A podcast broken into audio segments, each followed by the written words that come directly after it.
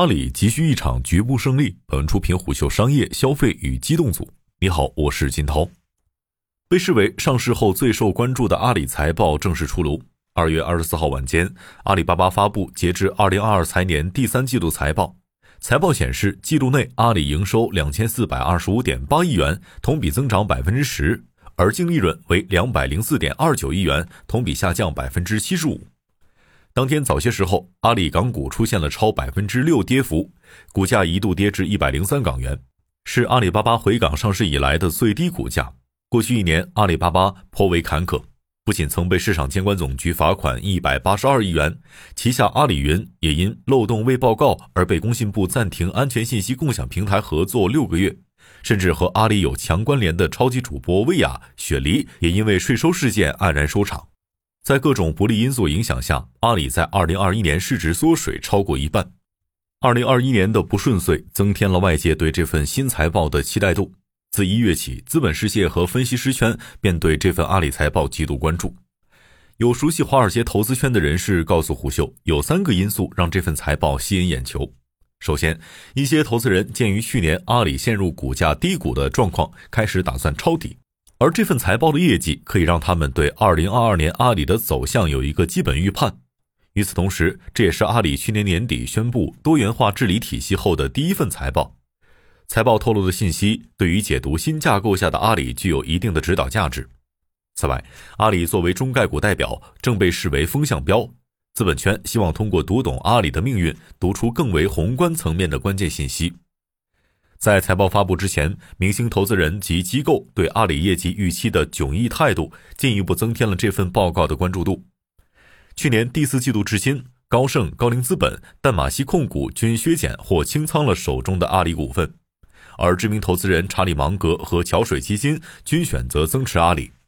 一位国内的证券分析师告诉虎嗅，投资界的迥异态度源自各方对于投资回报周期长短及阿里承压能力的判断差异。阿里承受的压力来自内外双向，而短期内部分压力点并不会迅速消失。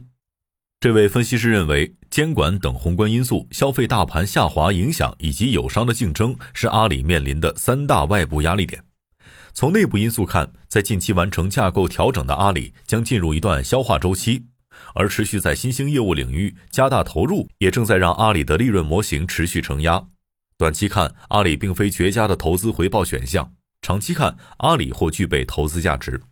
隐藏在阿里财报内的两个关键信息，或许会让芒格等看好阿里的投资人长舒一口气。季度内，云业务分部、本地生活服务分部、国际商业分部同比增速均在百分之二十左右。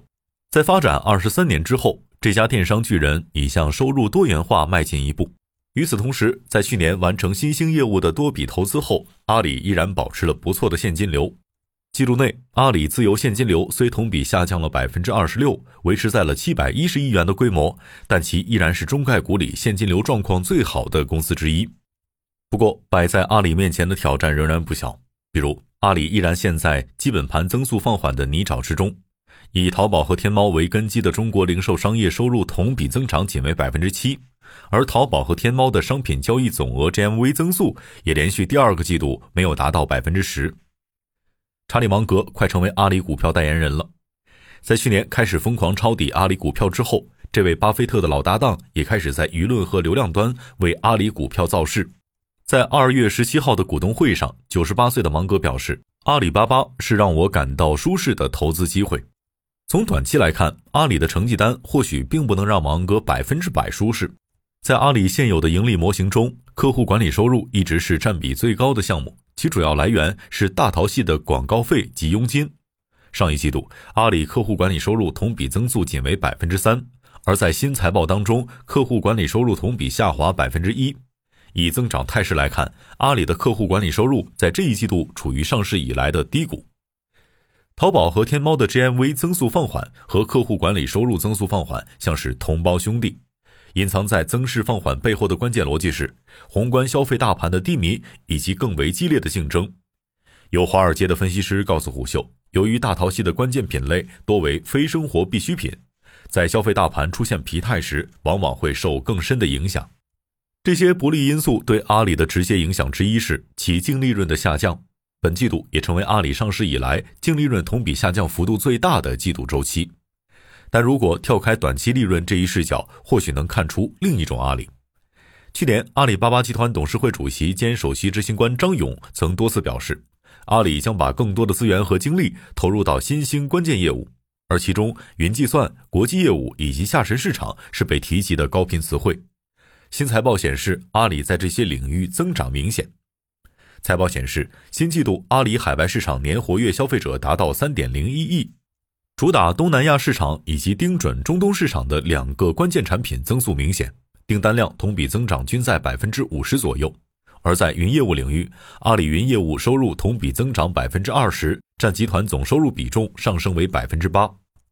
值得注意的是，下沉市场正在成为阿里的新流量引擎。财报显示，深耕下沉市场的淘菜菜、淘特增速明显，而且季度新增的两千六百万活跃消费用户中，来自欠发达地区的新消费者增长明显。在下沉流量的加持下，本季度阿里在中国市场的消费者扩大至九点七九亿。这种多元发力的态势，包含饿了么、高德和飞猪的阿里生活服务板块中也能体现。财报显示，二零二一自然年，阿里生活服务板块的年度活跃消费者达到约三点七二亿，订单量季度同比增长百分之二十二。但多元化带给阿里的并非只有好消息，在云业务领域，由于游戏等行业受宏观因素影响增势放缓，部分来自游戏圈的订单可能将在二零二二年下降。同时，随着疫情对消费等赛道冲击明显，一些潜在的阿里云用户正在减少相关的预算或延缓相关的项目。在国际业务领域，随着乌克兰局势的恶化以及欧盟2021年发布的政策，阿里巴巴在欧洲市场的业务将可能受到影响。一位不愿具名的阿里员工告诉虎嗅，新的人事架构下，很多阿里人迫切希望在未来几个月内证明自己。春节前后，阿里系统内多个部门完成了人事调动，权责重新分配。这些变化缘起高层，影响到了中层，最终发酵到了基层。去年年底，张勇发出内部信，提出多元化治理体系的架构模式。在这次调整中，阿里高层发生重大变化，戴珊正式负责新设立的中国数字商业板块，蒋凡则成为海外数字商业板块负责人。据悉，一些阿里员工从已经效力长达四五年的部门调走，还有一些阿里员工完成了跨事业群的腾挪。值得注意的是，一些团队被成建制的调动或并入到了新的部门，还有一些团队跟随曾经的领导整体调动到了新的业务线。一位老阿里人告诉胡秀，进入阿里十余年来，这样的变局不多见，这次变革像一剂兴奋剂。他的一位同事在接到调任令后，特意穿着数年前第一次入职阿里时的衣服上了一天班，还有同事特意为此换了个发型。在这样的变革后，多位阿里人提到了两个共同的关键词：融合与压力。据悉，随着蒋凡和戴珊的权责变化，既有部门之间的人员开始重新融合，有原本大淘系的员工加入海外数字商业板块，也有原本阿里 B 系的员工加入了大淘系。一位在这次调整当中经历了较大变动的阿里员工告诉虎嗅，阿里手中两张关键牌——中国数字商业板块和海外数字商业板块，都面临着新的挑战。他们在几个月内迅速组建了新的人事架构，而两支新的队伍需要迅速证明自己。在新的任命中，这位员工将前往并不熟悉的陌生业务，负责较为关键的工作。而他被直属领导告知的另一个关键信息是，该业务被给予厚望，并希望尽快出成绩。让新团队面临压力的，并不只是内部的自驱力。在过去的一年中，无论在国内电商市场还是在海外市场，阿里都在面对强竞争。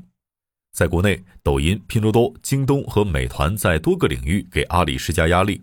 在海外，阿里在东南亚等市场和虾皮等厂商正面开战；而在欧美市场，阿里也需要直面老对手亚马逊以及京东的竞争。激烈的竞争让两大板块面临的压力更大。一位不愿具名的分析师表示，在国内市场，阿里需要尽快摆脱颓势，并尽可能压制住竞争对手在关键赛道的崛起势头；而在国外市场，阿里高层希望呈现出更快速的增速，并在东南亚、欧洲等关键市场尽快构建新的格局影响力。简言之，一个是手中带攻，一个是全方位攻击。但再好的战略都需要一些关键要素作为执行基石，比如战术和士气。一位熟悉阿里内部的人士告诉虎嗅，士气会是关键要素。如果六到八个月的时间里，两个板块没有拿出亮眼的成绩，可能会承受成倍的压力。经过大幅度人事调整后，两大关键板块都需要经历团队磨合，而一场胜仗不仅利于团队加深相互信任，也利于建立更高的士气基础，为年底双十一的大战做准备。由于今年十一月恰好进入世界杯周期，二零二二年的双十一已经被部分电商平台视为几年来最为关键的节点性时段。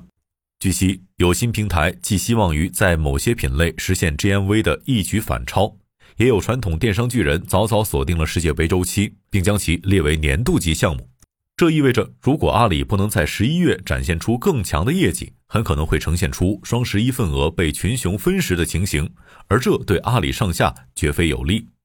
一位知情人士告诉虎嗅，六月到八月可能会是一个关键时间节点。